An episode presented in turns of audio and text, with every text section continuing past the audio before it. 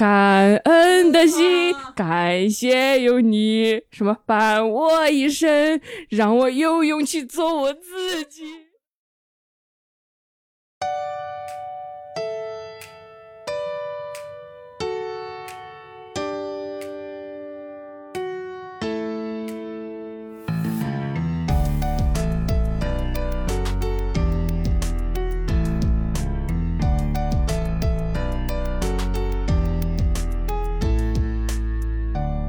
好呀，欢迎收听贤者时间，我是小张。我是智智，贤者时间是一档从普通人视角观察其他普通人的播客节目，由小张和智智两个普通人主持。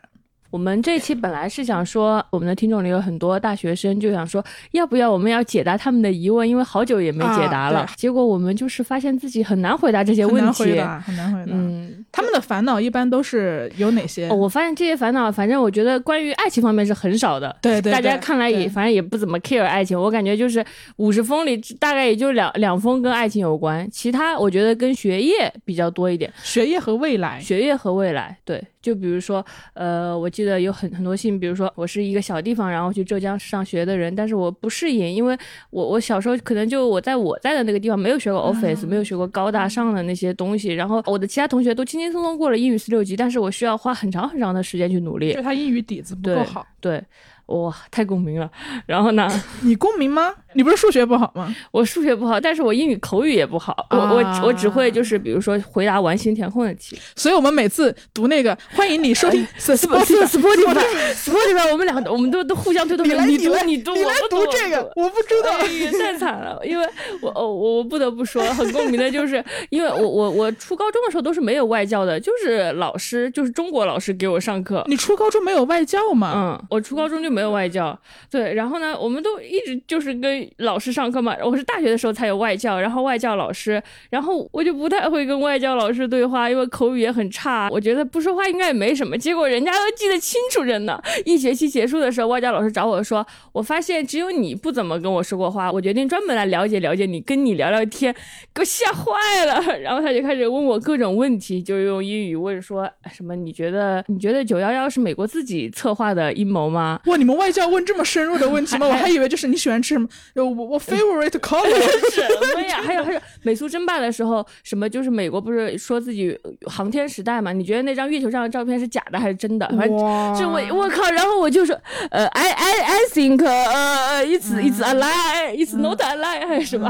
？America 怎么怎么样？就是我很紧张，反反正然后反正反正这门课特别考的特别差。那我觉得你们外教其实很好哎，我们大学没有外教，我们初高中有聊的话题就是什么 we we weather 啊，什么 天天气，啊对，然后各种 hobby 呀、然后爱好什么的。就我第一次听到会问九幺幺，还有什么可能是大学了吧，问的问的问题会稍微那个一点。那我觉得他蛮好的，他蛮好的嗯，还听上去很素质教育的样子。哎呀，这这可不就他要是问 hobby，我们就回答出来，还 来个什么我不知道。他问他妈航天时代，我想那那个词到底怎么讲啊？对，我觉得这个还挺典型的，就是因为因为口语这个东西。它非常典型的体现了大家在大学之前所受的教育的参差和侧重不一样。可能有的学校没有那么重视，可或者有的学校它非常重视英语，但它并不重视口语，因为口语是一个高考不会考的东西。那他可能就是在这一块，他觉得可以放掉，那我们可能就去疯狂做题。对，所以它是一个挺能表现大家进入大学之后发现哦自己跟周围的同学似乎有些差距的这么一个点。嗯，就是你知道，就是哦，原来我和他在受不一样的教育，我们从不同的地方来。我我第一次见我室友的时候，我室友跟我说他之前做过什么嘛，大家都要自我介绍嘛。用用英文他说的是他吗他说他说他这就是暑假比较忙，因为他是那什么 Global China Connection 的中国区主席。然后然后我说。我说 Global China Connection 是什么？然后他他说，哎呀，说听起来比较唬人啦。其实在他在中国区就几个人，就随便帮他们组织一下这种。但我仍然觉得这是一个我从来没有接触过的东西，因为我的朋友是那个上海室友嘛，他遇到机会就会努力去争取。他也许不知道自己喜欢什么，但他对什么好奇，他就一定要去试一试，并且他永远不怕争取机会。嗯，对，他他会争取每一个机会，然后他就他天生好像对自己也很有规划，他明白自己什么都要试一试，而且他想他想要得到什么就会去做。然后，但是这些品质可能是经过我大学四年之后我才慢慢拥有的，就是我可能到工作中我才明白，哦，我我是要争取的，就是我会比别人晚这么几年。我觉得还是收到很多来信是这样，他就是说别人好像都有规划，但是但是我我就是没有，就是说为什么别人都很自很知道自己要什么，我却不知道呢？我该怎么办呢？我们收到还是非常多这样的来信，但这个就很有意思，就是你会发现，因为我们其实是一个信息的集装箱，就你会发现任何状况的人都迷茫，就可能有一个小 A 说，哎，我我那隔壁班的小 B 他天天实习，然后他去了很多很多公司，但我什么也没干，我每天就在宿舍里面看电影，我就好焦虑。但其实跟小 B 状况差不多的那个小 C 呢，他也给我们发发私信，就说，哎，我有好多好多实习，但我每一个都蜻蜓点水。对对对，对。就你其实所有状况的人都有自己的焦虑，只是他们之间没有信息互通。是的，是的，是的，他们他们有各自不一样的焦虑，这就是我们又又不能给大家答案的另一个原因，就是因为我们是不一样的人，就是你是谁，给你的答案也不一样。你不能给一个小张智智的答案，也不能给一个智智小张的答案。你就比如说一年多前，我们博客里经常提到自洽这个词，这个词我们就很少提了，对吧？但是你不能给一个已经很自洽、接受这个世界的人一个更自洽的答案，那你还要不要他成长了？你他他如果再不跟别的经验碰撞新的经验，去见到更大的世界，然后吸收一些新的东西，那他岂不是就停在这里，变成一个自以为是的笨蛋了吗？如果你给一个已经很痛苦的小张一个更加痛苦的经验，说你要真心的痛苦，品味你的痛苦，痛苦没有什么大不了的，然后让他继续待在他痛苦的舒适区里，难道这不是要逼死人家吗？可能这个时候更需要告诉智智的是，你你如何在负面情绪来的时候不逃开，对，或者是你直面他，然后可能要告诉我的是，你如何保护好自己。就情绪是情绪，但我们仍然可以选择跟情绪保持距离。对，就可能我们想要给不同的人的不一样的不不一样的方式去应对自己的生活，但因为可能大家的来信有时候可能只有一百字或者两百字，你当然很难在这个里面，微博还有字数限制是吧？去去把你整个的人生都交代清楚，所以我们不能不不负责任的给到在呃信息不够的情况下给到大家建议。但是我觉得还是可以跟大家交流一下，就是比如说这个就很有意思，为什么我们俩？当时也迷茫，也不知道自己该干啥。我也是，我看这些信的时候，我再看一遍，我震惊了。我说：“对呀，我当时也是，我当时咋不交流？我当时怎么不想呢？我当时但凡脑子动一下，我就该像他们一样，没就是焦虑，就迷茫，就难过极了。真的，就是为什么当时没有焦虑呢？为到底是为什么？当时为什么我是笨蛋吗？你当时是你大学是个什么状态？我大学就是。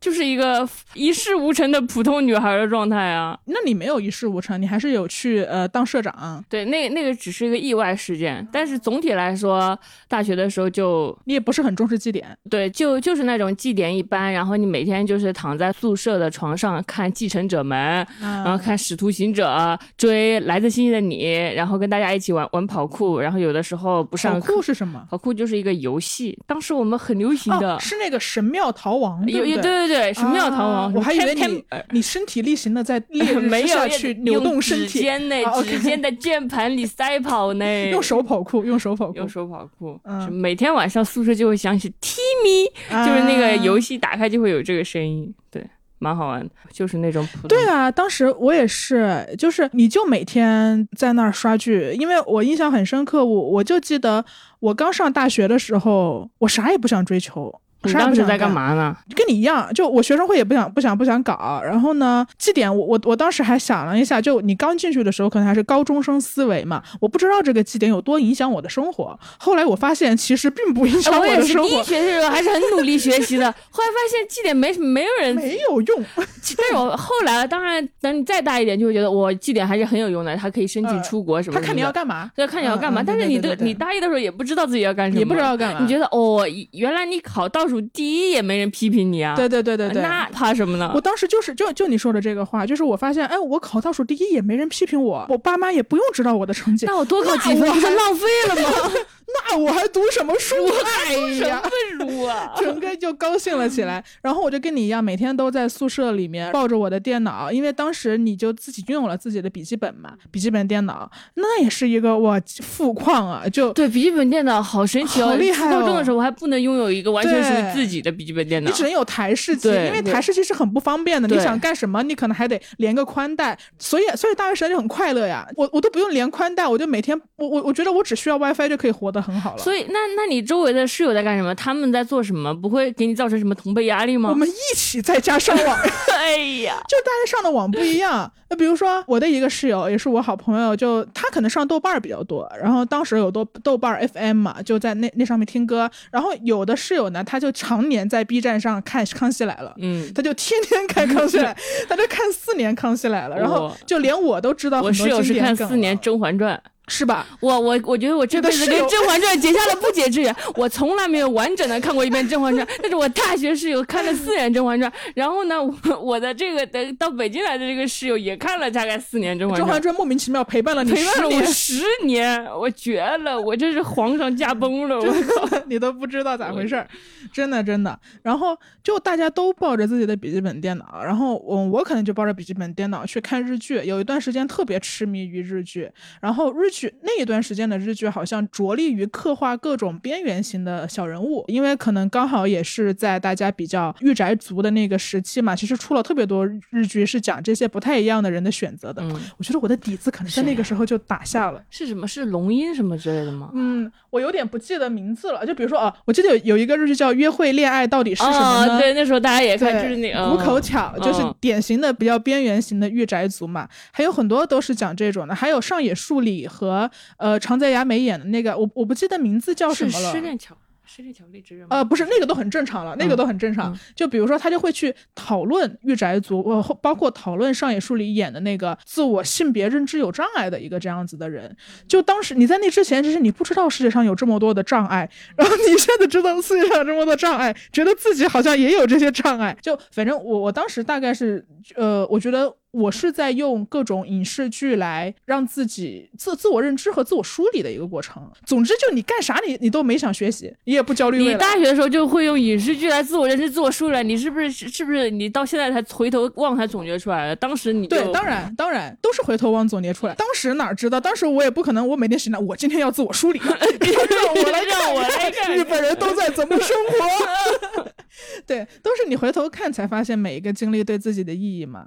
对，所以我觉得就是大家你着啥急呢？你可能十年之后你回头看才会发现这一段时间，也许你身处在其中，你觉得自己是碎裂的，你觉得自己是焦虑迷茫，呃，跟不上周围所有人的。但其实就是这个碎裂，其实是你内在正在进行一些自我的理解和重组。我觉得可能就是你就是有一个时期要内在探索，你只是不知道那个时期什么时候来，以及以什么样的方式而来。嗯我觉得内在探索这个课题真的是你长长多大应该都躲不掉吧？你能躲得掉吗？没有人能躲得掉。嗯我觉得，嗯哪怕就是你大学的时候，你看着他一路顺遂，有很有目标，循着那种最稳妥的方式，一一步一个脚印往上爬。然后到了一个年龄之后，我有朋友是这样的，就是嗯当他呃努力奋斗、自律了那么久之后，他也总总有一个时刻会停下来想一想，我到底快乐吗？就有有一天突然是的从床上惊起，我在干嘛？我在干嘛？这是我想要的生活吗？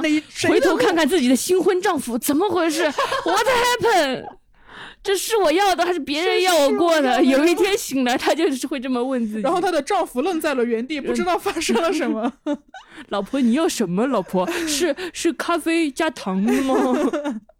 天呐，那还蛮好玩的。我觉得就是每个人活着活着活着，当突然有一天大梦出现的感觉，真的好好玩、啊。你当过吗？我当过吗？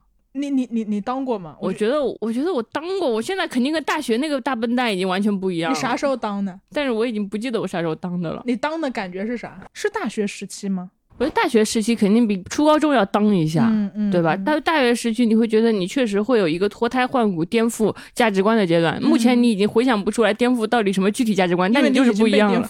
对，但你就是大学应该也有当一下，但是但是大学的当一下感觉没有明确节点，对大多数人来说其实是。嗯嗯，应该我我觉得我应该是遇到了一个很犀利的老师吧。啊，是吗？嗯，我们老师就是他，他讲课的时候，他就会讲他的女儿嘛，然后他就跟我说，他觉得母女之间就是互相折磨的关系，我对他负有责任嘛，就是他会跟我们讨论父母、父母爱和子女爱。那那个时候，就是我也是有当一下的时刻的，哇，那真的很当哎。对大几啊？大一啊，哇、嗯哇，难怪你就什么有灰度的爱，什么六十分也没关系，你 大一就当了。对，我就是这，我上个月才你当 你上个月小时候你隐隐约约觉得，然后老师一说你全明白了。啊，嗯，我觉得是这样。哎，我觉得这个是，其实其实当的过程就是就是就是你之前的当当一定是你之前心中早有疑问，对或者说早有预感，然后有一个人帮你清晰的说了出来，然后佐证了你的怀疑。对，是的，就原来是这样，原来是。这样。嗯嗯，我也有当的时候。嗯，你有你当的时候是什么？呃，我觉得这个也是从从现在往回看的时候总结出来的。就我前两天跟 M 聊到很晚嘛，嗯就是呃聊到我我的大学和他的大学，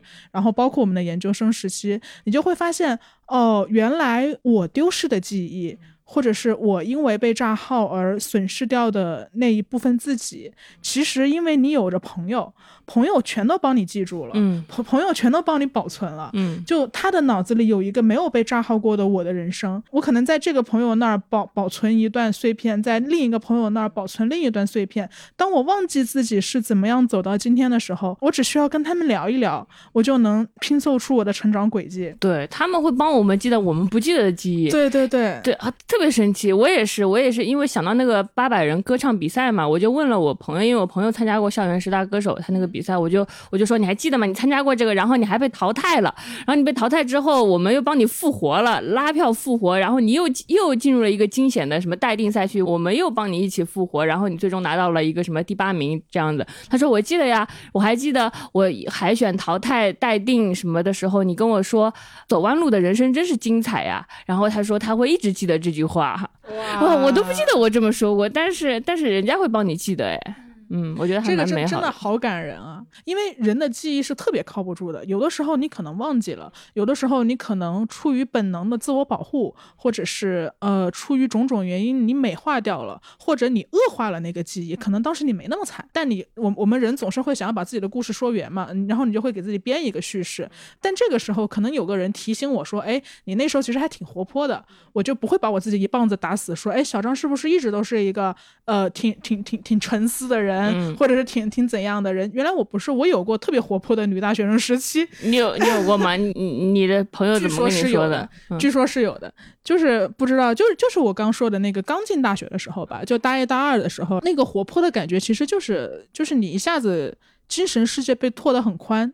嗯，在你二零大概二零一一年、二零一二年的时候，那个时候其实相对环境也比现在宽松嘛，就感觉哇，一整个互联网世界的大幕徐徐在我面前展开。当时微博上还是什么话都可以说的，几乎吧，反正比现在肯定要宽松很多。你可以看到各种各样的观点。你当时上微博吗？我不怎么上微博，我是大学毕业之后的，呃，对，人人网比较多。但是我们大概当当时是经历了人人网的没落吧，嗯，我觉得。对对对对对，人人网在那一代就没落了，然后转到微信微信公号了，我记得，嗯嗯，飞信也没落了。啊，飞信是的，我记得我们当时时当时大学毕业，大学发通知，大大学发拒绝我，我大跟我说对不起，你面试社团失败的通知都是通过飞信来发给我的。真的吗？你面试社社团失败了吗？，对啊，什么社团？所有社团真的就好坏呀、就就人家大一招新，作为一个小萌新，你知道吗？一个呃对大学校园满怀憧憬的一个小新生，然后参加各种社团，然后当时学学长学姐也跟你说，学妹来嘛，来我们社团嘛，我们这里面试都是很松的。很松，你都没面很上，松我没，反正我就是，我好像报了十几个社团，面试都没过面了，啥社呀？都都都面了一遍，又是什么？就是在大学大学生心中很有光环的，比如说辩论社，辩论社是哦必面的，是不是？因为辩论社就是当时好像还是一个很很厉害的一个辩论队嘛，嗯，但肯定被拒绝，对吧？你我这说话水平大家也知道，对吧？然后没有啊？演讲社也把我拒绝，这也能理解，毕竟我对吧？然后 什么呀？演我我还有什么事但？我觉得你演讲很好哎，因为辩论其实还是那种需要立刻反应的嘛，但是你可能稍微温和一些。你演，讲我就支支吾吾啊，怎么可能好啊？但牙齿漏风呢？但演讲不是会需要提前准备？你为啥会支支吾吾呢？因为我听过你演讲，我觉得很好。嗯，谢谢宝贝。可能大学的时候，嗯，大学的时候还是很紧张的。对对对对，反正面试了很多什么轮滑社啦，我也不知道我面试那个社干什么，反正都被拒绝了。只有手语社收留了我。手语社手语社就是那种打手语，打手语，嗯然后聋哑人听上去是很善良的社团。对，然后就让我交了二十块钱，不知道是干嘛用的你。学了吗？学了一节课，后来再也没去过，啊，你学会啥了呢？学会一些手语。你在这比划，大家也看不到。嗯，天呐，我觉得我一定比给我们投稿的那些大学生还要衰，还要乏善普通一点，是吧？耍善可陈，啥都没干，对，没有任何影响。就是那种大学里的那种闪闪发光的人物，他们的人生好精彩的。但是对，就是那种那我我记我记得当时有那种街舞社，然后有那种唱歌社，然后当时很流行微电影嘛，嗯微电影社、导呃话剧社什么之类的。但我也知道我干不来，所以我可能就是就是比如说我要去食堂，但我会选择去他们那边路过一下，吸一吸青春的味道，然后继续去食堂，然后完了再回宿舍看我的日剧，大概是一个我这是我跟社团的关系。对的，我我我也是跟社长这种关系，我就是龙华社在食堂，在就是大家六点钟吃饭的时候路路过的那条路上，他们非常帅气，在龙华龙华龙华，然后所有人都看龙华。社真的很帅，然后对对是的，龙华真的好帅哦，真的很帅。就我我现在，因为北京也有很多，真的真的真的，就他们他们他们就在路边，然后那么自然的，就好像在冲浪一样。嗯我觉得哇，好帅，身体很舒展，很舒展而我们是那个被他们绕过去的女孩，被绕过去，就是就像石墩子一样绕过了因为他们需要炫技，你知道吗？炫技就是要从炫从被绕女孩旁边绕过 对对对，如果就是参加跳山羊，我们就是被跳的山羊。被跳的那就觉得对 什么东西什么东西啊？你大学多少斤？一就大学就一百四我了，大学一百四，那我大学还好一点，我一百二哇啊，！小瘦子呢？你怎么一一百二？我人生巅？峰呢？天哪，我我早就不一百二了，初中就不一百二，二，好厉害！但你一米七，嗯，稍微能原谅你一点儿，嗯。但是大学真的就是这样子的，大学很好，大学就是我不知道你有没有那种，就是叉叉大学在叉叉大学校园里一定要做的十件事，很多哎，很多哎，里边就是说有一天一定要上一次八百人，八百人是我们学校的一个礼堂，它可能容纳八百个座位，叫八百人嘛。我们学校的比如说，比如说著名的名人来演讲啊，或者说举办歌手大赛啊，都是在八百人。嗯，我室友是上过八百人，他拿过名次的，我闪闪发光。我也上过八百人唱歌，你知道我唱什么吗？我唱的是这个，我就我就我拿我手里捧着一个小蜡烛，穿着我们社团的那个 T 恤，二十块钱，就像你说的二十块钱粗制滥造那个 T 恤，然后捧着蜡烛，然后身体微微摇摆，然后开始唱不是感恩的心啊，感谢有你，什么伴我一生，让我有勇气做我自是己。跳舞的，对不对？对对，是跳舞，是要身体摇晃，然后对说对让我有勇气做我自己的时候，一定要是握拳。呃 胳膊抬起来握拳，显示坚定的神情。对你们，大学还在唱这个歌啊？咋回事儿？是是给一个什么山山区儿童募捐这样子吧啊啊啊？这是唯一对对对，唯一一次上八百人就是这个，反正跟别人的星光不一样。你们的上八百八百人是指呃，就是大家要在八百人礼堂的舞台上演出一次，对，你要作为舞台的中心啊，你要是主角啊，啊那才叫上八百人。而我们是二十二十个人站在那里，拿着一个小蜡烛摇晃，微微不是蜡烛还会烫手，就是那个蜡 滴到手上，然后 一个一个羞于去做我自己。天呐，不是为什么你们你们学校一定要做的事情 这么的阳光积极？我们一定要做的事情是吃食堂的肉饼，啊，这是真的什么东西啊？是因我们为肉饼很好吃吗？对，那个肉饼很出名，然后就大家就每次都说，反正你来通州就一定要吃一下，说叉叉大学食堂的肉饼，我们也是，我们也是，叉叉二食堂的酱呃酱板鸭一定要吃什么的，是吧？其实也就那样，也就那样，也就那样可能是因为只有四块五，所以大家觉得好吃吧。嗯对，我们的肉饼也很便宜，还挺神奇的。大学就是这样子，哎，就是一点小小的东西，然后你就会很投入。嗯，是的，那个时候我们学校好像还有人把这些就是大学必须要做的事做成一个扑克牌，啊然后就比如说第一张是一个肉饼，第二张可能是十大受欢迎的老师。我们大学的时候会会把这些非常微不足道的事情看得非常重要，然后很认真的把他们这个还蛮好的，因为其实你回头想想，有什么？你其实到到咱们这个年龄了啊，有怎么回事？再再再过再过一两年就三十了，就是你其实回头想想，你会发现微不足道，有什么事情是真正重要的吗？你其实真的很难从价值上去给所有的事情一个客观的价值定价，说，哎，这个事情就是重要的，所以你要付出多少的心力，那这个事情相对次重要，那你就要付出付出更少的心力。其实你很难讲，可能那个把酱板鸭画在扑克牌上，然后让所所有所有的就学校的学生都能打这种特色扑克牌的那个才是最宝贵的，比什么微不足道都不微不足道。是的，是的，因为因为最宝贵的东西是你把生活中微不足道的东西都看得特别的重要，然后你一生悬命的去 去做这个扑克牌，或者去是去跟你身边的同学们完成一个可能在我们社会人看来就不就是十佳歌手大赛吗？不就是一个什么比赛吗？不就是一个一个什么机会吗？但你就特别想完成它，你就是特别想去留学，所以你要好好做你的绩点，你就是特别想在八百人礼堂上好好唱一个歌，然后你就天天在练声，即使爸妈可能觉得这有什么好付出这么多心力的，就那个心意其实是最青春的东西，我觉得。是的，好神奇啊。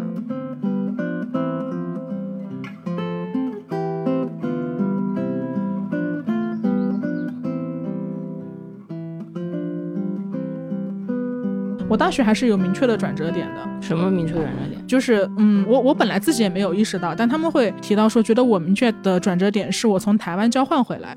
嗯，因为好像从去台湾之前，大家会还觉得说你是一个活泼明艳的，就是大一大二整天沉浸在 B 站和豆瓣儿这些新鲜的书影音里面的人，但去台湾可能就有一些文化冲击了。嗯嗯，就你回来就变成了一个愤世嫉俗的英语，也也不是，嗯 就是可能会比之前深沉一点吧，但但但之前也是挺愤怒的。他们也说我大一大二就开始嫌，就是就是觉得辅导员这个不应该这么管，学校的制度有问题，就各种 各种各种去去去去发帖反抗，也是一个这样的人。但可能从台湾回来之后的一个反馈是觉得变沉默了，我自己不太记得啊。但但我现在回头去去圆这个叙事的时候，可能是因为。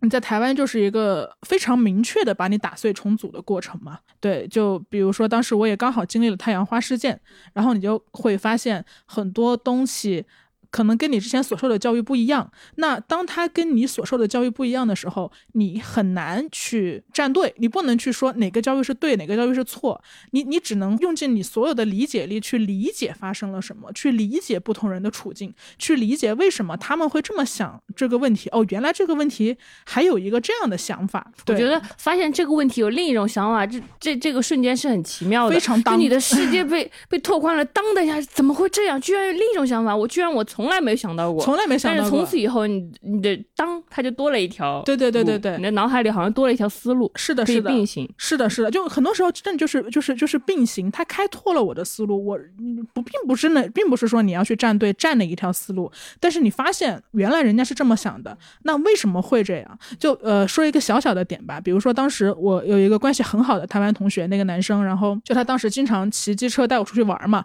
然后他会骑机车带我去呃台湾的那种餐厅，然后那个餐厅是所有的服务员都是残障人士，就是都是就是精神上有一些些迟缓，或者是呃行动。比较不方便的中老年人，我从来没有吃过这样的餐厅，然后它那个价格也并没有便宜，甚至还可能还比你平时吃一个台餐要稍微贵一点点。就有无数个这样的瞬间，就是你你去到一个哎为什么你没见过的，我没见过的地方，我明白，这就是为什么每次跟你走在路上，你看到盲道或者为残障人士设计的餐厅，或者说就是帮助他们的那个工具的时候，你都会感感感慨一句，或者说真好，这样残疾人就出来晒太阳了，是因为你有了在台湾的这个当的瞬间，对吧？对对对对对，就是我第一次见到那么多的那么多的残障人士，然后他们都在工作，我真的以前没有见到过这个场景。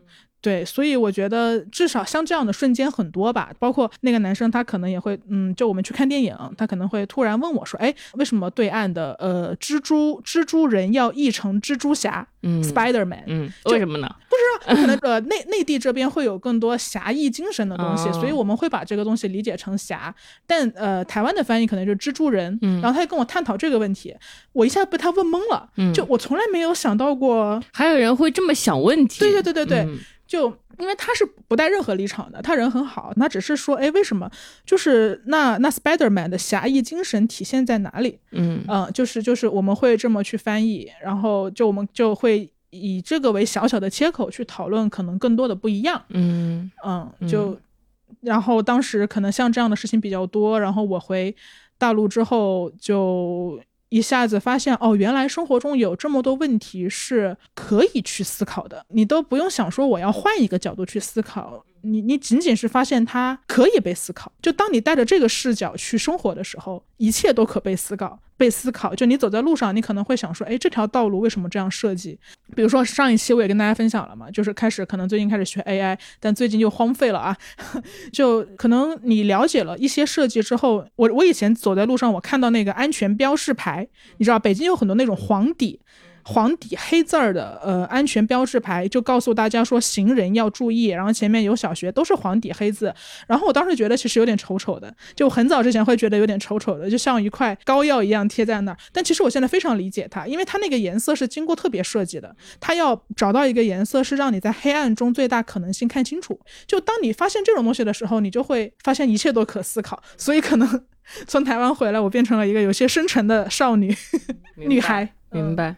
我觉得，我我也我也不能说我是经历了什么咚的瞬瞬间，我可能直到大学毕业之后，也依然是那个会会考一次研没考上再考一次研，就是为了想待在校园里不敢进入社会的人。当然，我进入社会之后才发现，成人世界是很好玩的，或者说长大是很好玩的。但当我没进入的时候，我是怀有恐惧的。我觉得这个还挺好，挺能跟大家分享一下的。就是我觉得很多人对于考研的困惑，其实困惑不在说我今天只学习了三小时。我我我没有学够，而是对自己这个选择是否正确。就你是怎么完成这个转变的？你害怕进入社会，然后你后来进入了，发现也没有那么可怕。首先，就是因为我确实也没考上，要是我考上了，可能是另外一个故事了。那那你当时考研失败之后，你也会经历一个比较沮丧的时间？你说的是哪一次？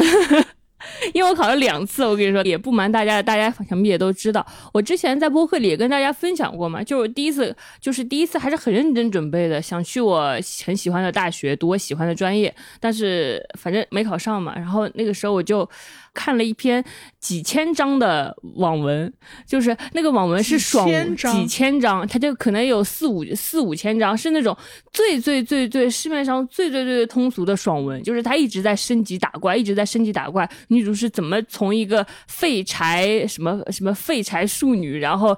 呃，打打打打成全城最厉害的人，全世界最厉害的人，有三千小宇宙最厉害的人，就是那种最典型的叙事，就是在你失败的时候，你会看这些爽文来让你觉得充实。嗯，哇，你是大几开始准备考研？大三准备考研的。大三准备考研。对，嗯，是的，我觉得第一次是通过爽文式的东西，这个就爽文，当然就是怎么说呢？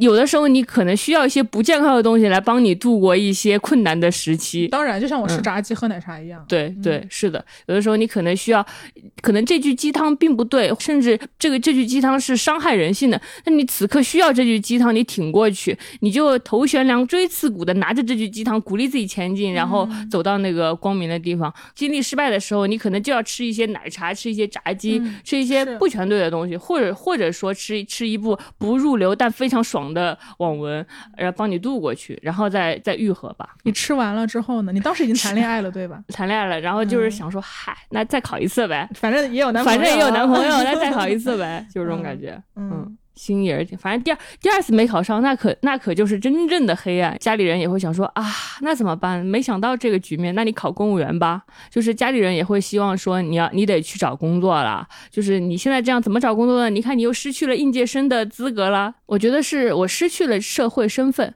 我不知道我是谁了。我该是谁呢？我不是一个大学生，我也没有工作。我在社会这个社会上的身份，可能就是我目前住在父母家。我是某个人的女儿吗？只做某个人的女儿是非常痛苦的事，太痛苦了。对我不能只做某个人的女儿，那我得做一个人。如果我我要做一个人，那我要做什么？我需要找一份工作，我需要找一个我能归属的东西，我需要自己站起来，因为只做某个人女儿很痛苦。嗯，对，是的。然后那段时间就会开始疯，就会开始疯狂找工作。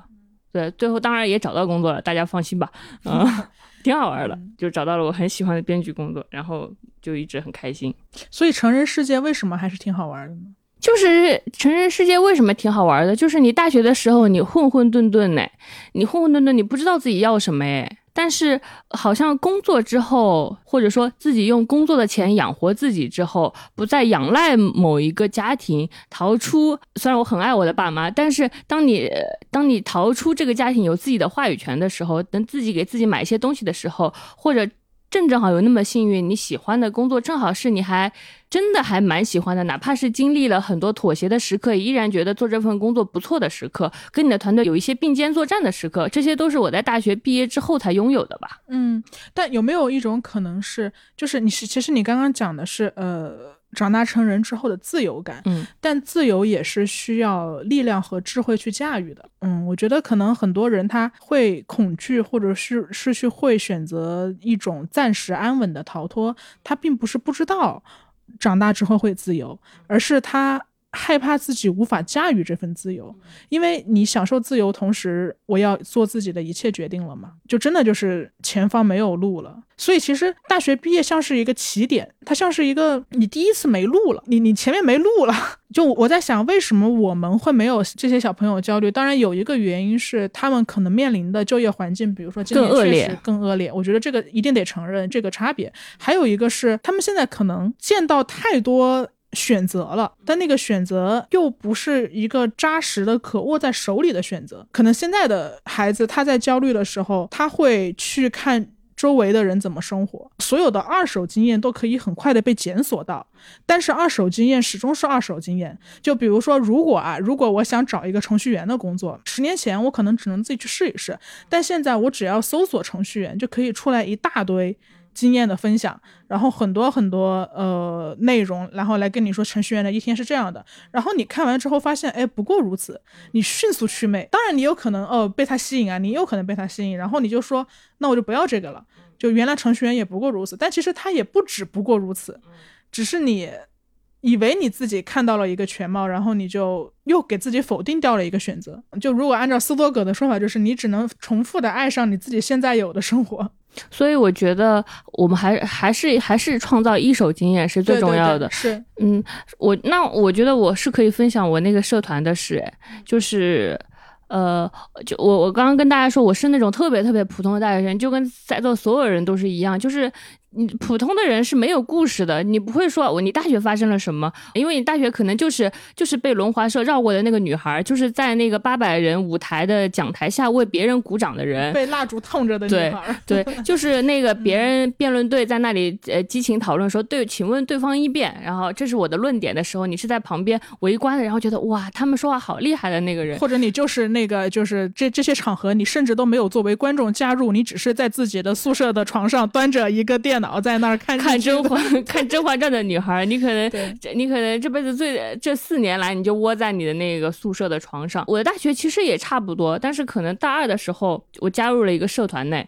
呃，我我刚刚说我从来没有面试过任何社团，但是我加入了一个徒步社。那个徒步社是不需要面试的，你只需要报名就可以。为啥？因为徒步社啊，就是徒步社的话，比如说发布了一个短信内容，然后你可能说我对这个有兴趣，我就报名，说编辑我的学院名字、姓名、身份证，以及也许可能补充一些我的体力怎么样之类的信息。那那你也许可能就会得到一个去登山的机会。嗯，对，这是一个唯一不需要面试的东西。这就是为什么我大一到大四整个四年都会参加那个户外社的原因。大一到大三。但但你后来不只是报了个名吧？你当社长了。是的，是的。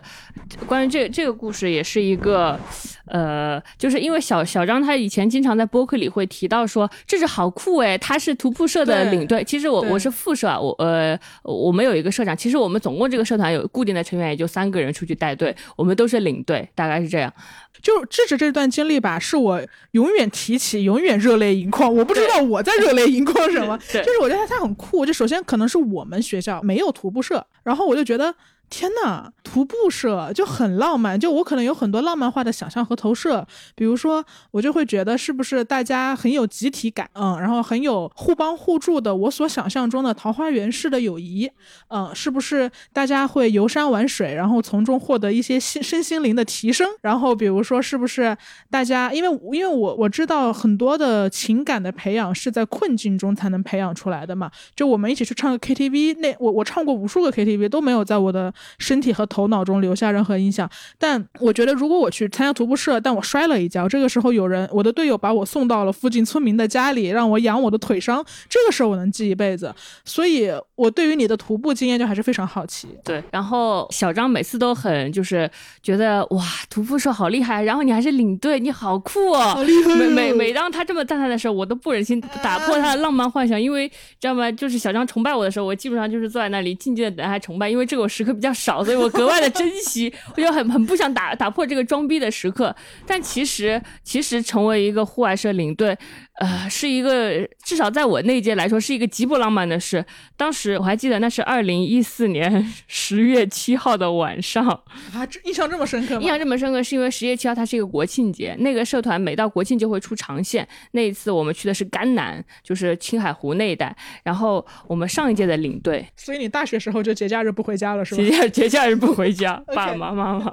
然后那个领队突然跟我说，他抽了一根烟，智智，你有没有考虑过来当我们徒步社的领队啊？然后我说啊，我说因为我在前一天还丢了一个睡袋。我是那种特别丢三落四的人，就是如果说我大学有唯一焦虑的事，那就是我为什么总是丢三落四，就是我会我还丢了一个笔记本，当时还是很贵的笔记本电脑，笔记本笔记本电电脑我就会丢掉，嗯然后还有我的大学室友，因为我变成了一个小偷，因为我经常经常会丢三落四掉我的，比如说牙刷、牙膏、毛巾。然后呢，我的大学室友就会把很多呃什么毛巾、雨伞、牙刷都拿到我的宿舍来，然后跟我说：“智智，你看你又丢东西了。”不是，等一下，他是他是从外面捡回来，他从外面捡回来，就是比如他就看到洗手台有一个遗落的牙膏，他就觉得是我的，因为在他印象中我就是一个很会丢三落四的人。他就然后他看到那个建筑建筑物那边有一个雨伞，他也觉得是我的，他就都给我捡回来。我说你赶紧给人放回去吧，朋友圈里他让人发呢，在找呢。是有操碎了心。是是是有操碎了心，就是就是为我变成小偷，就是他反而把外面所有丢掉的东西都捡回来。就是我是这样一个人，我还会丢睡袋这种，我还我还丢了社团一只锅。反正总而言之，我就是一个很丢三落四、很不靠谱的人为。什么要找你当？对啊，他他那个社长也又抽了一根烟，说：“ 就是你你要相信我，不到万不得已，我是不会找你的。”就是说，情况实在是没办法了。然后那个那个社长他他当时他的微信微信 ID 叫我拿青春赌明天，你知道吗？我感觉就是他就真的很我他拿青春赌明天，因为当时社团是这这样一个情况，就是那个社团是很厉害的社团，大概是十年的老社团，大概是学校的五星人气社团，在我们那一届由他们组成的那个领队是很有人格魅力的人，有很强大的号召力，会让这个团就参加徒步的人觉得哇，这真是一个很很好玩的社团，因为他们确实很幽默，这么说吧，反正这是一个很野、很浪、很幽默的社团吧。然后是说，就是说，就但是我们面临这个问题啊，就是找不到人接手啊，青黄不接呀、因为你总是要换届的，就是、哦就是比如说你大二到大，这是一个正常换届，就是他们可能自己就顾着玩儿，他们本来就是很爱玩的人，于是他们度过了快乐狂放的一年，却忘了培养下一代接班人，哦就是然后导致导致他们要换届了，因为大三的时候你可能要实习，可能要那个，你可能要从一个小小的乌托乌托邦进入一个现实社会，那你就要找下一个接班人。然后呢，你发现哇，原来那些曾经喜欢的社团玩的人，他只是会喜欢玩，他喜欢玩和他愿意负责这个社团是不一样的这，是完全两件事，是完全两件事而。且出去玩就哦，对我还没说完，就是我佩服智智的另一点，就你要是只是一个社员吧，我觉得也有可能，就你无非就累一点。但是我我我我知道你自己去玩和你自己要操心这个玩，嗯就你你其实是从此以后，你的眼中再也没有美景了，你对眼中只有安全。对对你是没得玩的，对，你其实很辛苦的，是的，是的。然后再加上我，我又是那么不靠谱以及丢三落四的人，我连自己都照顾不好，每天都要小张把撑饭端到我的那个桌前。对，然后当时我也我也很震惊，我不知道这事儿怎么落我头上了。就他就问我，他说你回去好好想一想。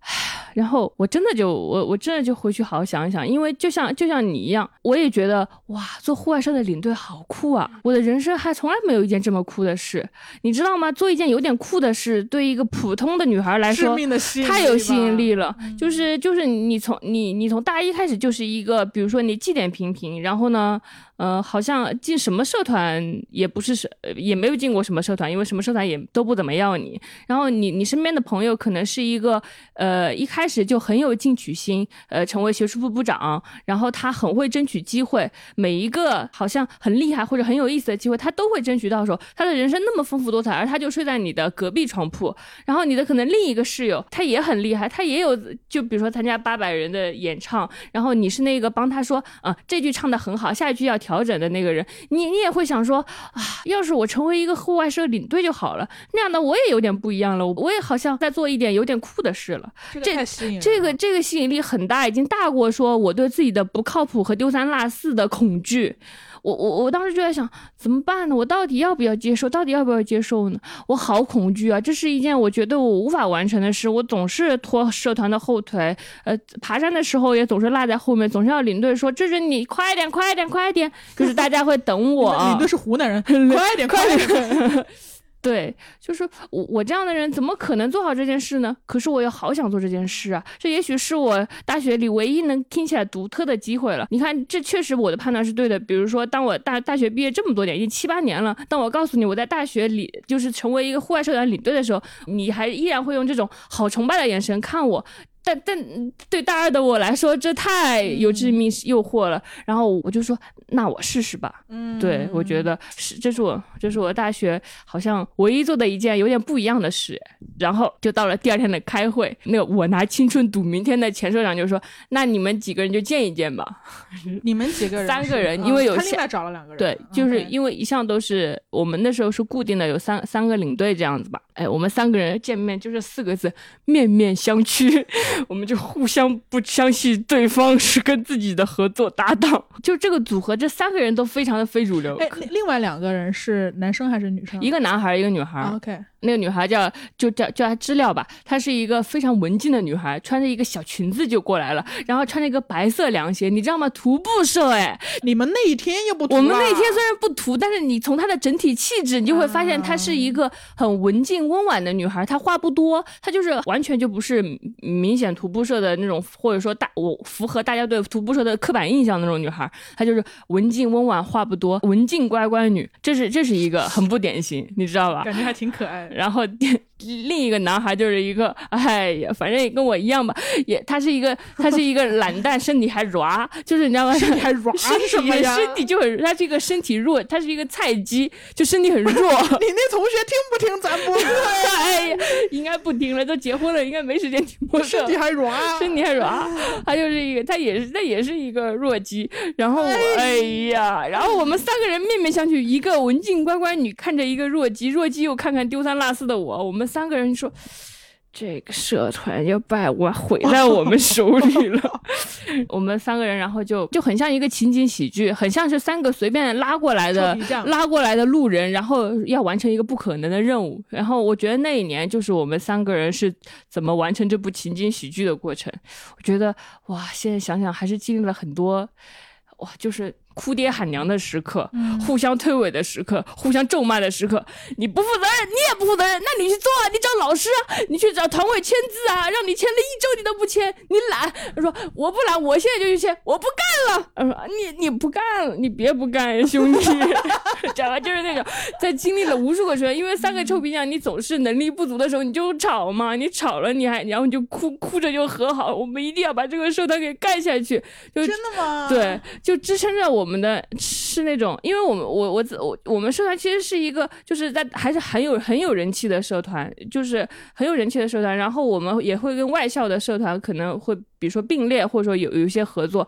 我们当时的心中朴素的观念就是不可以让社团在我们这一届垮掉，就是我们并不想比如说跟上一届一样成为一个很传奇的人，但至少他要平稳过渡到下一届。我觉得我们三个人的使命就是平稳过渡，不让他死掉。我觉得这个动力其实很强，因为你你很想延续这个，也不是香火，就延续这个东西，让它传承下去，就不然断在这儿，就有一点对不起前人的感觉。嗯是的，反正就是就是就是三个臭皮匠，也也不是为了什么梦想嘛。我们那个那个乖乖女就天天。就天天就是一边坐着写着人物帖，人物帖待会儿就跟你说是什么，一边写人物帖一边说，我不热爱这一行，我不热爱这个社团，支撑我走下去的就是责任。然后他就一边哭一边写，然后反正我们就互相支撑着度过很多个时刻吧。我们会一起策划去哪里玩儿。嗯，呃，策划路线，策划路线，然后可能去超超市采购，或者说然后召集队员，给队员就是演演讲，呃，就是讲怎么就是装装装备啊，然后联系老乡，联系司机，筛选队员，然后一起出行。可能出行的时候，我还会，我们还会玩各种游戏，你就要组织大家，你就要成为站在公交车的最前面一排活跃气氛的人。我觉得这个真的很锻炼人。是的，是的，你就你你你从前你是一个坐在公交车上，哦，如果领队讲话无聊，你就看向窗外的人。但现在你成为了一个站在公交车面前，你想要想方设法吸引大家注意，让大家爱上这段旅程，你就就各种就是搞怪吸引大家注意。你不希望每个人头撇向窗外，你就组织什么游什么天使与主人游戏啊，或者说给陪大家唱个什么五环之歌呀，你也什么也不管什么矜持什么女孩子了，你就怎么样，你要把气氛搞起来。对你当时是负责主要负责这一 part 是吗？呃，所有所有的流程我们都会负责。对，因为都是你会全程参与嘛。然后就是你去玩的时候，你可能要照顾照顾好每一个队员，不能让每一个队员落单嘛。哎，那那那我就有一个问题，嗯，就比如说像我这种弱鸡队员嘛，然后呢，我可能贼想去，但我去了之后，我发现我真走不动。然后这个时候我已经走到了大山深处，我也没法往回退。让我们所有人都为小张一起加油，加油好吗？真的吗？好尴尬吧？加油！然后就会男男生下来拖你的手，让你一起把你拉了，说加油加油，没事没事，我们休息休息就快到了。这些你想象中的激情时刻都是有的。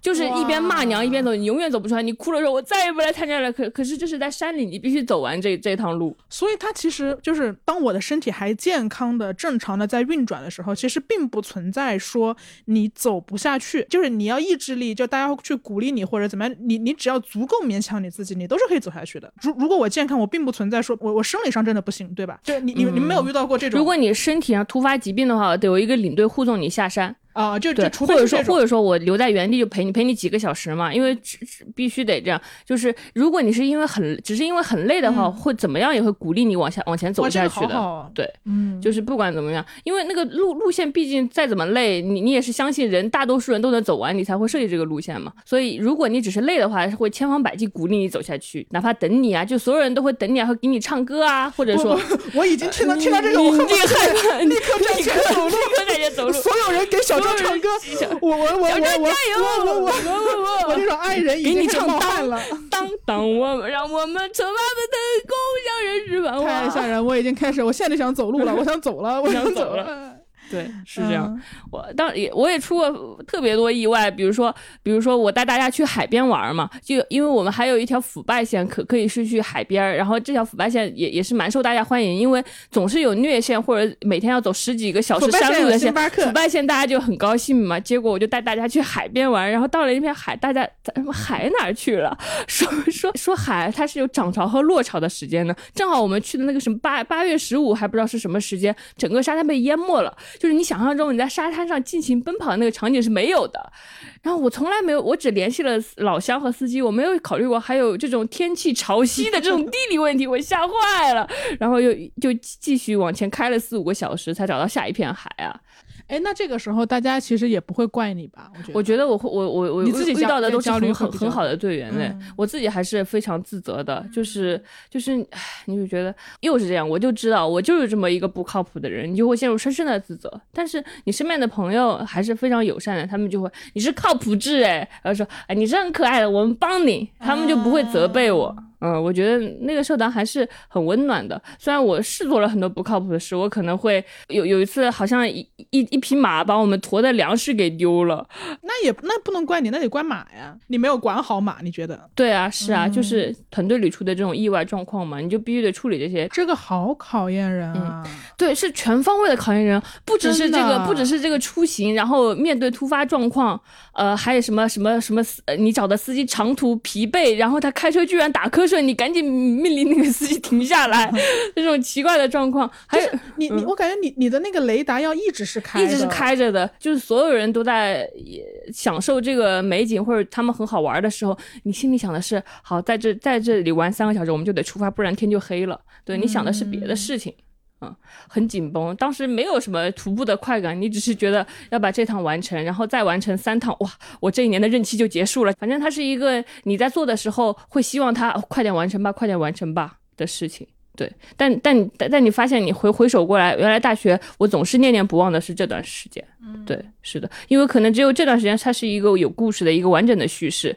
对，其他时候你可能待在宿舍的床上。当时就是每天求爹爹告奶奶啊，就是求都到处求人啊，因为我们三个都是弱鸡嘛，什么也不会嘛。因为我们需要就是有人物帖，要给每个人都拍照嘛，给每个旅行的人抓拍下美好的照片，到时候会发一个人物帖，人物帖下面还有对这趟旅行中的评价，就是说 你你在这个旅途中是一个什么什么样的人呢？什么你你什么热心？我有看到你把把鸡腿送给别人，这东西你就是要写，不是完成一个旅程还完事儿的，你还要会运营。你知道吗？你还要会搞这些，呃，反正当时就求爷爷告奶奶，因为我们也不会拍摄，也不会做视频，然后呃，设计 T 恤的设计我们也没有，然后我们就到处求人，能不能帮帮忙啊？帮帮忙，帮帮我们拍个照，来我们队里拍照好不好？然后活跃气氛也很需要人，因为我们三个人都是不太抹得开面子的人，哪怕我我已经是最活泼的人了，可能也没有那种。就是狂浪的感觉，真是他度过了一段求爷爷告奶奶的时光。然后就三个人还是互相互相谩骂、互相抱怨、互相责备，然后互相互相原谅、互相道歉，然后一起每次就是在到装备室的时候，就把这趟旅程剩下来的菜煮到一个锅里，然后三个人就围着锅吃一吃，然后喝酒，说我们还聚 我们还会可以的。嗯，然后团队感好感人。是的，然后我们还是得到了五星社团和人。人气社长还是蛮高兴的，是很厉害。你可是智智啊，你我可是智智，你可是躺在床上永远跟地板平行的智智啊，那太厉害了。你不可能通过一年的社团经历让你成为一个传奇，你可能最后还是会成为一个普通人。你可能仍然不是那个有魅力的人，但是就当你再成长一点的时候，你你熬过了这个社团，你这样一个废柴能能把这个社团撑过一年呢？这个经历会时时刻刻鼓舞你的心的。当你工作的时候遇到一些你觉得你永远不可能完成的挑战，遇到一些你。我好害怕，我绝对不想尝试的事。这个时候你突然想，可是我大学的时候作为一个非常丢三落四、落四的废柴，还支撑过一个社团呢，一个徒步社团呢，你就觉得，哦，那也许我可以试一试。对对，哇，好燃！这个真的就是。就是，如果一个人他从第二名做到第一名嘛，但你可是从第十名，我不知道，就是我是在徒步这件事上，是的。然后你从第十名做到了第三名，他从第二名做到第一名，可能你最后看起来你是第三，他是第一，但我知道你中间经历了这么多漫长的跋涉，你才做到这件事，然后让他平稳下去。你很难讲这个第三名不比第一名要有价值。从从个人的意义上，我觉得从个人的意义上来说是的。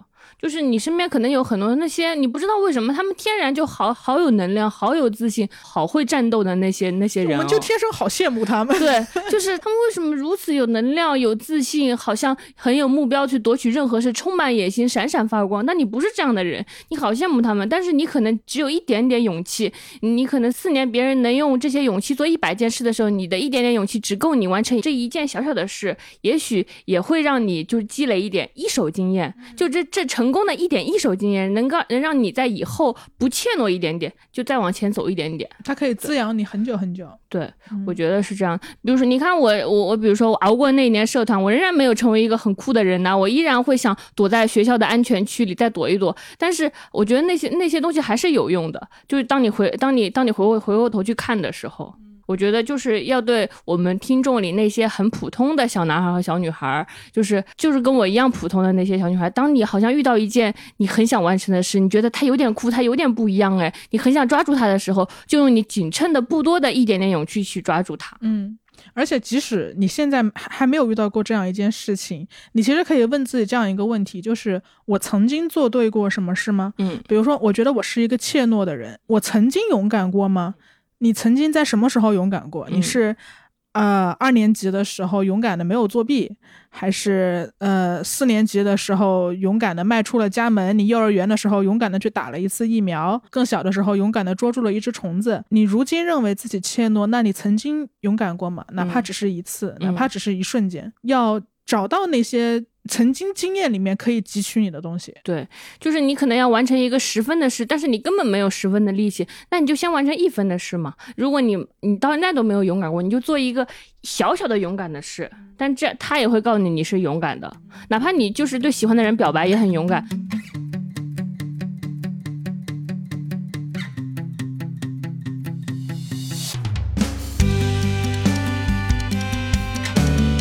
号外号外！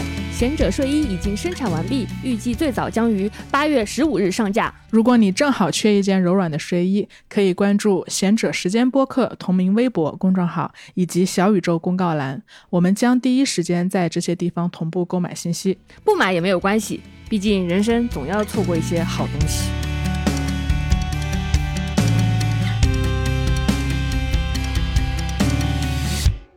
我都说了好久了，其实我也很想听听你的大学时代，因为你说你的大学时代是一个是一个四年都躺在宿舍上铺，拉起床床帘看剧的人，两三年吧，两三年，后来就去台湾交换，然后最后一年又没有在校学校里度过。啊，我的大学真的乏善可陈，哎，就。你你如果一定要回头看的话，我觉得它有一点点像，就因为我初高中就在青春期爱憎史那期也跟大家分享了嘛，我初高中是比较活跃的，对，是虽然你很不喜欢那个说法，你就是那百分之二十闪闪发光的少年，大嫂好，哎，跟校霸谈恋爱，就是就比较闹腾吧，比较闹腾，但反而到了大学之后，就是整个人就佛了。就你感觉，就很多人，我觉得很多人可能是初高中没有谈恋爱，他憋坏了，然后他到了大学开始谈恋爱，恋爱对他是新鲜的，或者是他呃初高中都在学习，他没有机会去交一个真正好的朋友，那他到了大学参加各种社团，享受友谊给他的滋润，友谊对他是新鲜的，或者是他呃初高中的时候没有好好上网，他上了大学之后第一次也不能接接受上了四年的网，就这事 开始对上了四年的网，就变成了一个小宅男，嗯，但我这些事儿好像我之前也都做。了，就我。就我小学上网是吧？然后我谈恋爱，然后我四人帮。就我到大学，我突然就开始，我我我现在回想的话，我觉得其实是向内探索了，就开始看自己了。我我我这些东西对我来说都不新了。哇，好厉害啊！也配什么呀？这只是大家阶段，大家阶段不一样而已。我跟你，我跟大家讲，阶段不一样，但是真的不要着急。比如说，可能呃，小张可能小学就谈恋爱，但我可能大三才谈恋爱。小张可能小学呃初中就有他的四人帮亲密伙伴，但是我可能工作之后才遇到呃一个。非常非常亲密的好朋友，但是反正我觉得大家就千万不要着急，不要觉得现在没遇到，以后再也不会遇到了。对对对，就就阶段不一样，嗯，所以你就每天在你的床上铺思考人生，呃，看各种看书影音吧，对什么东西都没有太多兴趣，然后就在异地恋，然后每天最开心的事情就是呃。因为有有有时差，嗯，然后就把我的小床帘拉上，拉得封封闭闭的，然后把我的小桌子架在我的床上，沐浴焚香，开始跟他视频，嗯嗯，就大概是一个这样的生活。大二开始异地恋，嗯，然后其他的时间。要么在等待跟他视频，要么在跟他视频，然后其他的时间就是在积累跟他视频的素材。为什么要积累素材？就哦，因为你要跟他讲讲事情。对，你就有。那你真的很郑重哎，因为你现在如果在跟喜喜欢的人聊天，你就瞎聊，也不会再准备什么了。干嘛这样说？我现在是个爱情垃圾，是 爱情垃圾。原来你会搜集天的素材哎。哎，我以前也是，我遇到什么好玩的事，我都先把它记到我的小本本里，然后然后讲给对方听。对对对，我当时印象很深刻的一个我的日常生活状态，就是我躺在床上。不分白天黑夜的躺在床上，那你垃圾扔哪呢？我垃圾会扔，但是我但其实你要整天躺在床上，你产生不了多少垃圾哦。这个这个可能也是一个，就是我大学是一个宿舍厨娘，就是我我我把中国这个我们广广袤的中国土地上所有几乎能能吃的那个呃素食垃圾食品我都煮过一遍，就螺蛳粉呐，什么酸辣粉呐，什么泡面啊拌面我都。煮过一遍，嗯，然后各种酱料，很爱做菜，很很爱很爱搞这些。然后我们四个人也会，就是呃，趁阿姨不在的时候，然后去煮火锅，因为在宿舍里是禁止煮火锅的嘛。然后我们还有一个阳台，我们就会在阳台上吃火锅。因为你要是在里面吃火锅，阿姨能在楼道里面闻出来哪家飘出来了。但你要在阳台，那个阳台是冲着就是大外面大马路的，阿姨隐隐约约能闻到，却不知道是这一桌的哪一个人。对对对对对，我也有一个一直在一年四季躺在床上的室友。有啊，他经常要么把手伸出床帘治治，然后他拿拿出一个苹果核，然后我就把他的 拿伸出来的苹果核扔掉。对，当时就是这样，就我的日常就是在这就纹丝不动的，永远在床上待着。然后我的室友就会有的室友打球回来了，去图书馆回来了，谈恋爱回来了，然后去上海玩回来了，就进门来，然后给我打个招呼，给我喂些吃的，然后就走了。然后我就纹丝不动的坐在那儿，把我的床底坐穿，大概就是一个这样的一个过程。就人人就是不同阶段缺啥补啥，我觉得可能就是缺啥补？那你现在不也过着差不多的生活吗？我现在 啊，你不也是躺在躺在床上，然后躺在床上一直躺在床上一躺，然后然后看看手机看看剧，然后下床吃点做点饭，然后继续躺在床上吗？对，我觉得那那我可能是 就初高中实在是消耗过度了，就一个人嗯人生已经只有六年能过百分之二十的时间，明白其他的时间你都要接受自己是一个暗淡的人，就是但是我不相信你躺在床上什么都没干，要不然你怎么会考上研究生呢？我想知道你选考研也是为了逃避校园吗？我说实话吧，我没想的特别清楚，但是我不纠结我的动机，我就觉得好像呃那个学校不错，嗯我应该去，嗯，然后我就考了。你你现在要是去反刍起来的话，也可能也就是因为没有想好干嘛吧。但当时也不觉得没有想好干嘛是一个问题，但我也不意外，就是后来比如说找到类似于像呃做互互联网节目类似内容的工作嘛，就我虽然没有在前置性的为这件为这个目标而努力，但我。看了四年的剧和影音，哎，那那活该是我呀！就是就是你们用来出去跟人社交，你们谈恋爱，因为我又是一个异地恋嘛，所以我其实大学也没有真正意义上的恋爱经历。然后我所有的时间都花在互联网上了，那我网感不好，谁网感好？就就你你想想，这也符合一万小时定律啊！你要是刷一万小时微博，你一定是就是全中国最懂微博的人，比来去之间还要懂 微博。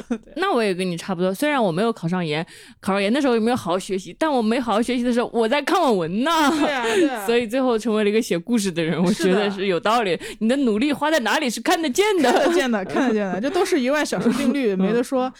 就是那个时候的心情也很矛盾，就你你既希望自己看上去和大家不同，就你你既不想跟世俗同流合污，你又很怕世俗真的把你抛下，就是很奇怪。就我我我好像有点享受自己一个人待在宿舍，花很多很多时间自己这样待着的那个时光，但我又很害怕，如果有一天世界终于需要把我逼出家门去实习了。你对这个世界的适应能力完全没有，对对对对是吧？对对对，嗯我很担心我真的变成别人眼里的怪人吧。我觉得这可能是一个内心的焦虑。你刚说你喜欢看网文，你也是看了很多年的网文是吧？当然了，我你现在也天天看网文，我跟你说，这是啊天天就是他废寝忘食，因为他现在又开始恢复到一个工作状态了嘛，所以他其实很多时间仍然是要在自己的床上写剧本。但他写完剧本呢，他也不休息，就他休息的方式，就是看网文，他休息，你不知道这个人是在休息还是在还是在学习。对对对对对，反正他就永远在床上看网文，然后阿姨，你妈也看网文，嗯你也看网文，全我们网文世家，书香门第，我跟你说，书香门第书香门第吧。对，就网网文好像也是一个，就你生活中这么多年以来都没有变化的一个东西嗯，我觉得它不仅是一个没有变化的东西，它是我的精神支柱。啊因为我是爱虚拟的世界多过现实世界的，我在现实世界里没有那么擅长。就像我说的，我是一个丢三落四的人，我经常可能丢掉我的身份证，丢掉我的手机，丢掉我的 iPad，丢掉很多东西。我对现实世界就是没有那么擅长，但是在虚拟世界，我我不用丢掉任何东西，我只要沉浸进去就可以了。反正网文就是，你看我考研失败之后，我的第一反应也是躲到一个爽文的网文里的世界里。嗯嗯对，然后我工作累了的时候，也是躲到网文的世界里，那里就是我的充电仓、休息站。网文就是我的生命之火、欲念之光，我的罪恶、我的灵魂、我的上下唇，呃，两次组成一个椭圆的形状，发出网文，你知道吗？就是就是这个东西。好中二啊！对不起，嗯，对，是我生命中的一个一个锚点吧。对，有有了有了它做加油站，我就会能更好的往前走。这样，因为我最后也阴差阳错吧，我也觉得选择了写故事作为我的职业，我觉得嗯网文带给我的力量还是很大的。嗯嗯，你你生命中有什么锚点吗？我我也我也有哎，我觉得，但我的锚点可能不是一个很具体的一个东西，嗯它可能是我的朋友们。就我是近几年才意识到，原来我还是非常重视朋友，而且非常热爱结交朋友的。非常的，而且你的朋友质量都非常高。此刻艾特自己，然后对，就是就是，而且而且我的我的朋友，因为我会结交一些没有朋友没有说没有没有朋友的，我我觉得确实是这样的。小张跟我不一样的是，天天跟朋友他群聊他天，天跟朋，他的人生最主要的目标就是群聊，然后他交的朋友也都很有意思，然后他也会把朋友邀请到家里来聚餐，或者跟朋友一起出去玩。这个时候他就会带着我，我就是他的那种周边形式的东西，然后我就跟着他蹭朋友，蹭他的朋友，蹭他的朋友带来的生活气和烟火气，这样。但我是其实近几年才意识到友谊对我这么重要的，以及嗯，跟朋友的互动对我这么重要，因为我我真的花了很多时间在跟朋友的互动上，包括其实录制这档播客也是我们的互动，然后我也会想要把它保留下来，而且就像我真是对吧？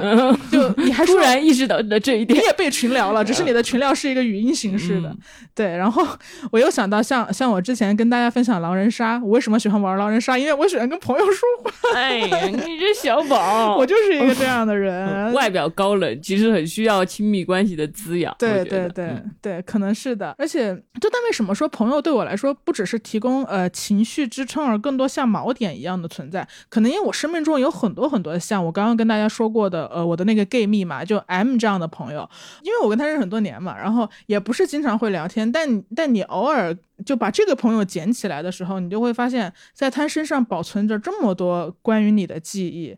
就朋友也像是我生活中一个一个的小锚点，因为他们我才会不忘记自己的来处。我觉得不忘记自己的来处其实是很重要的一件事情。就像我们，尤其你记忆力不好的时候，尤其我记忆力很差，我极差，然后还老被炸号，是吧？就很多时候你可能需要当年的那个自己，你要回顾一遍自己的成长经历，才能让当年的那个自己鼓励到现在的自己。嗯，对，今天你这么一说，我确实觉得有的时候，之后如果我们回望过去的时候，想到过去那些勇敢的经历，我曾经可以做到过，我我觉得我做不到的事，做到过那些充满挑战的事，那我现在也可以做到。如果我曾经那么勇敢过，接受过这个挑战，那么我现在也可以依然勇敢。所以我觉得怀旧不只是你躲到安全屋里。如果你回忆起那个勇敢的经历，回忆是有力量的。对对对，其实最好能鼓励到你自己的人，可能不是闲着时间的我们，也不是呃熬熬鸡汤的人，而是其实过去成功做过这件事情的你自己。就回望青春的意义，可能并不只是一个回忆杀，或者是酒足饭饱之后吹牛的一个谈资。我们有的时候会忘记自己。过去的所有的经验，然后直到有一些契机的时候，看到曾经的自己，可能可能尴尬，但是他又把你的记忆拼图拼完整了一些。就原来我过去是这样的人，可能我始终是这样的人，我有什么地方变了，有什么地方没变，就这个可能是回忆杀的一个意义。如果你觉得你自己还没有什么勇敢的回忆，就现在做一点点小事来创造它。就你你说的这个，可能也是一个微型的锚点。就有的人的锚点是很大的东西，然后比如说友谊，然后有的人的锚点是一个呃网。文，但有有的人的锚点可能就是自己在青春的时候做过那一个个小事，然后他就一会一直滋养着你很久很久。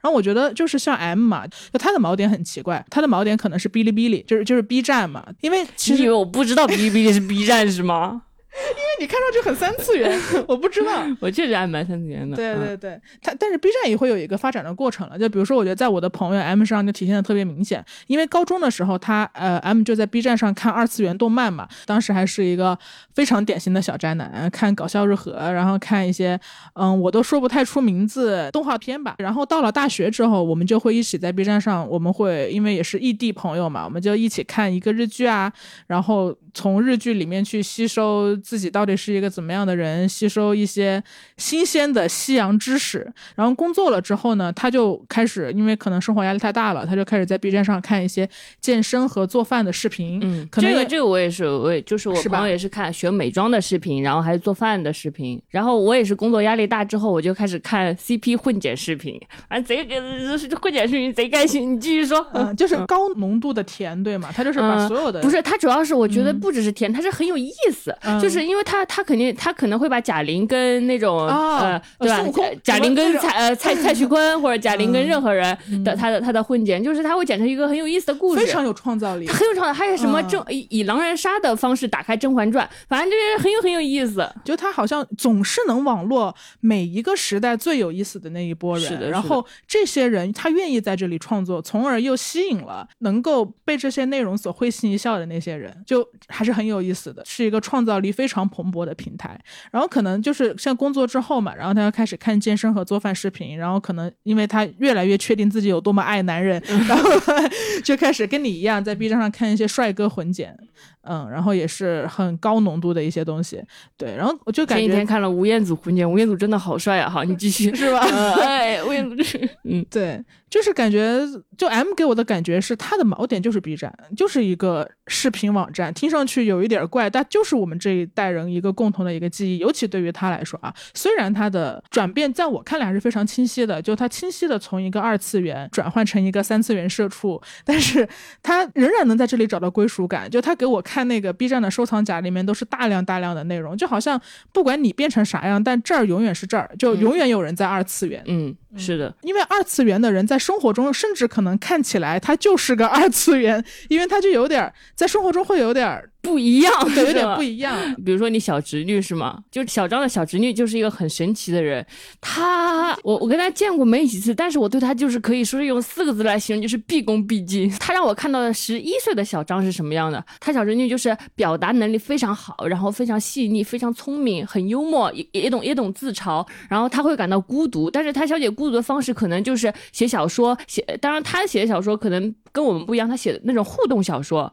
他还会他还会在在 B 站上捡东西，然后他他发的那些朋友圈我都不太看得懂。他的爱好，我前两天跟他聊了，他的爱好是 VTuber，就是虚拟主播。你知道啥是虚拟主播吗？洛天依嘛，我知道，就类似吧？是吗？是吗？我也不知道，我瞎说的。但是我知道虚拟主播还是很火的，大概就是一个虚拟的形象吧。然后有很多人会在幕后去做这个形象，但这个形象因为非常鲜活、多才多艺，然后本身就可以网络一大批的粉丝，然后跟他及时的去互动，对，然后也会有直播，然后也会有自己的综艺，也是也会有自己的呃专辑。虽然专辑这个词儿有点土，希望大家不要嘲笑我。你确定小侄女说的是专辑吗？他说的不是专辑，哦 他说的是就另外很洋气的名字吧。但但你听这些东西，就因为我很了解他，他可能在家族里面跟我关系是最好的，嗯，因为他跟你很像嘛，因为我年而且轻吧。我自己，OK，你 说你说，而且我自己觉得他很难在他班级里的一些同龄人里找到朋友。对，就是就是我跟他说话，这真是一点都不敢敷衍他，因为我很怕他洞察我的敷衍，因为他就是如此的聪明。嗯，对对对，是的。就他洞察到智智姐姐在敷衍我，就不想跟智智姐姐说话了。对，是的嗯，就他很高冷，你知道吗？就第一次见面的时候，他爸爸就是你哥哥，跟他说：“快来，快来，你喜欢的你喜欢的智智姐姐来了。”然后呢，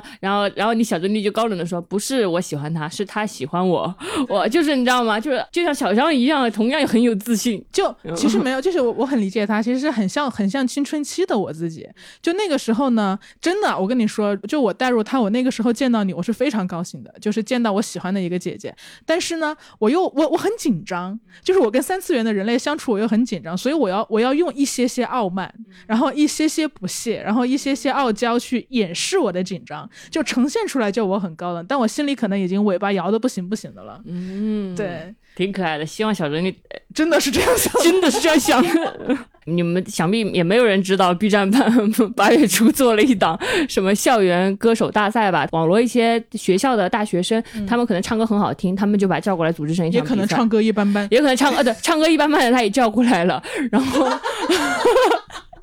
但是还蛮好玩的。嗯，就你会觉得那些唱的好的，也就是我我之前我们大学时唱的好的那种水平吧，唱的差的也就是大学差的那种水平，就是也不是流量明星，他们就穿着普通漂亮的衣服吧它很，像一个 party，它不像一个竞争，像一个 party。他只是把大学生的唱歌比赛搬到了一个线上，热乎劲儿过去就过去了，好像就是他会做这种节目，我就觉得就蛮好玩的，就其他平台不会做的这种尝试吧。就并不是为了选秀或者打头，或者他可能只是为了就是哦这一代的年轻人打，呃，可能很很多年之后打开这个，哦，原来我还在上面唱功不佳的唱过这首歌呢。把这些年轻人一个一个拎上来上台表演，那可能 B 站是这么想的。对，是的，那他做了很多这样的有意思的活动和晚会吧，嗯不光是在就是在视频之外的东西。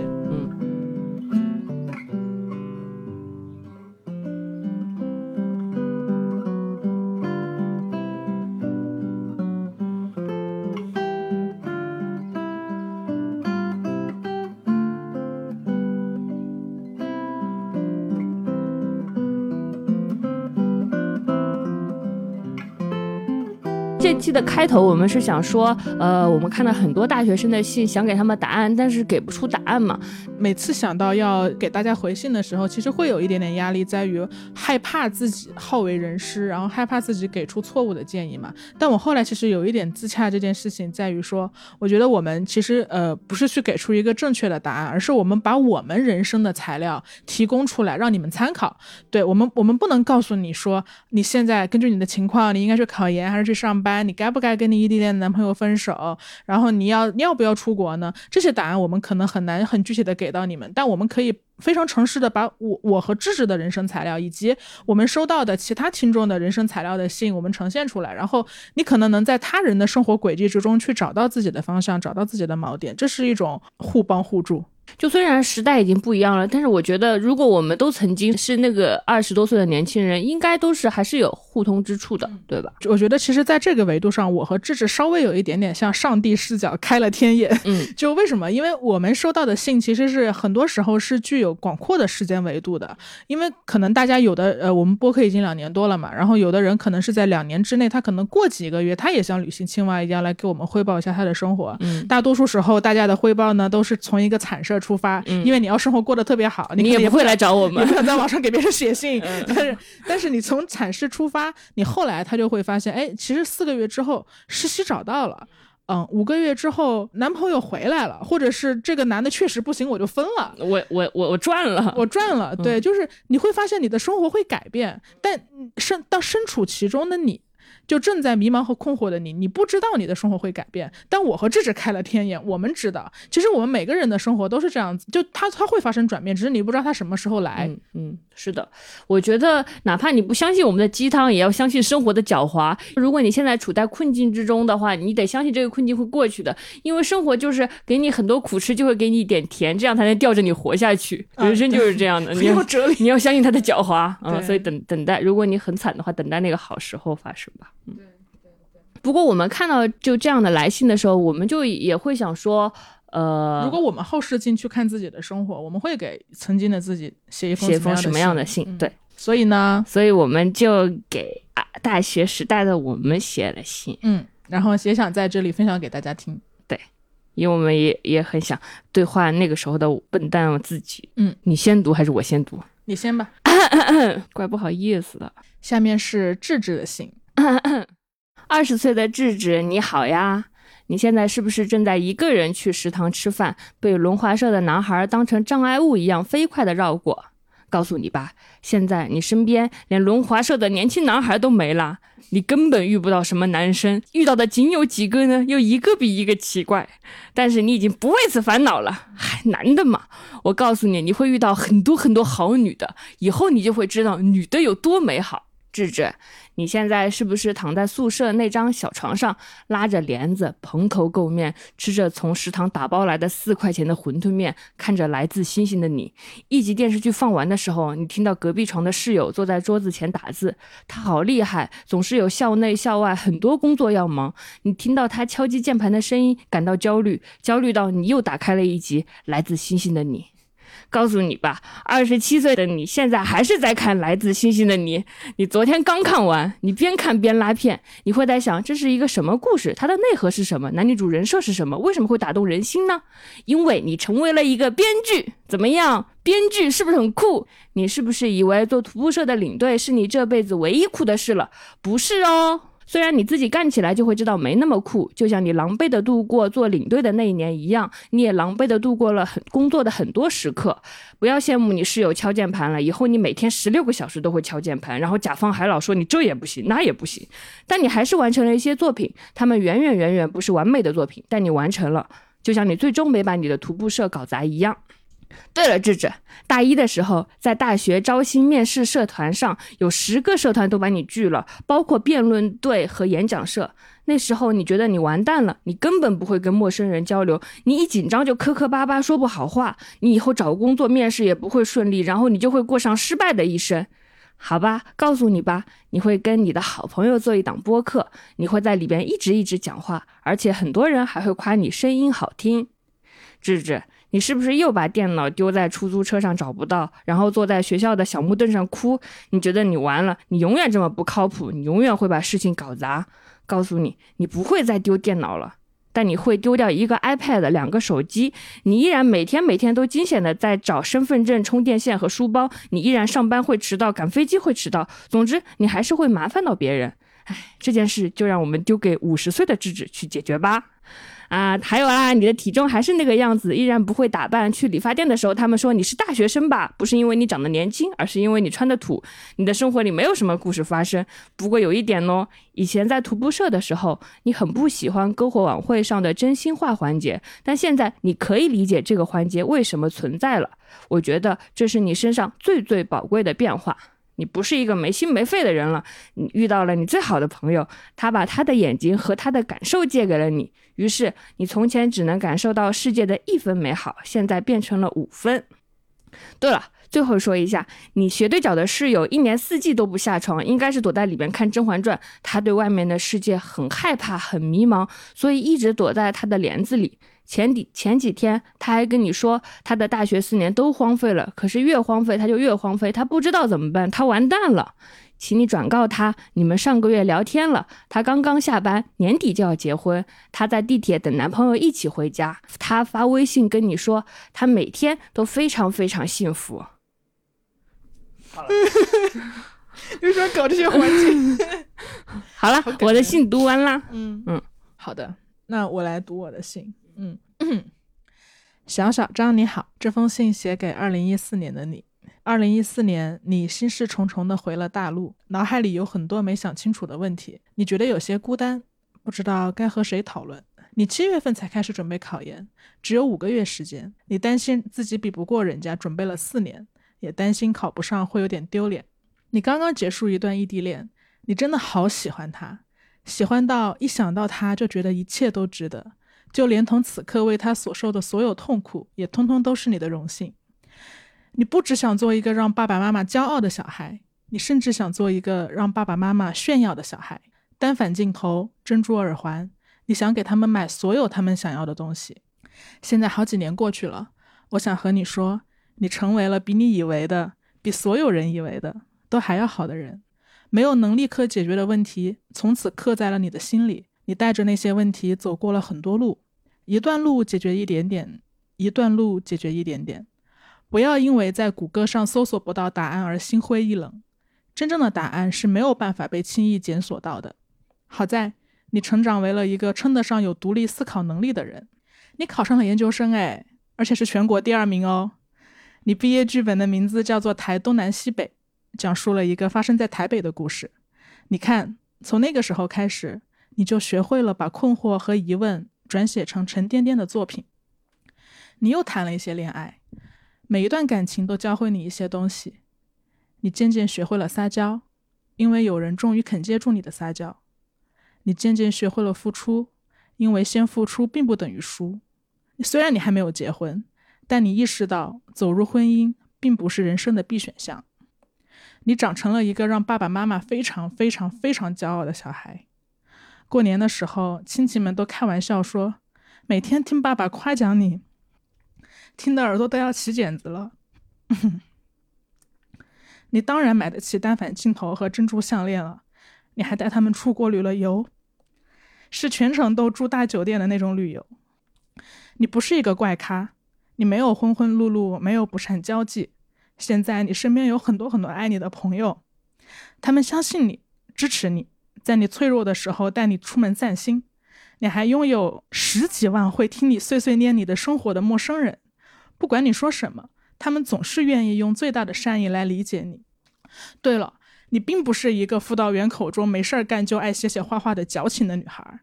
几年之后，你所共事的同事。都是你曾经在书本上才能看到的名字。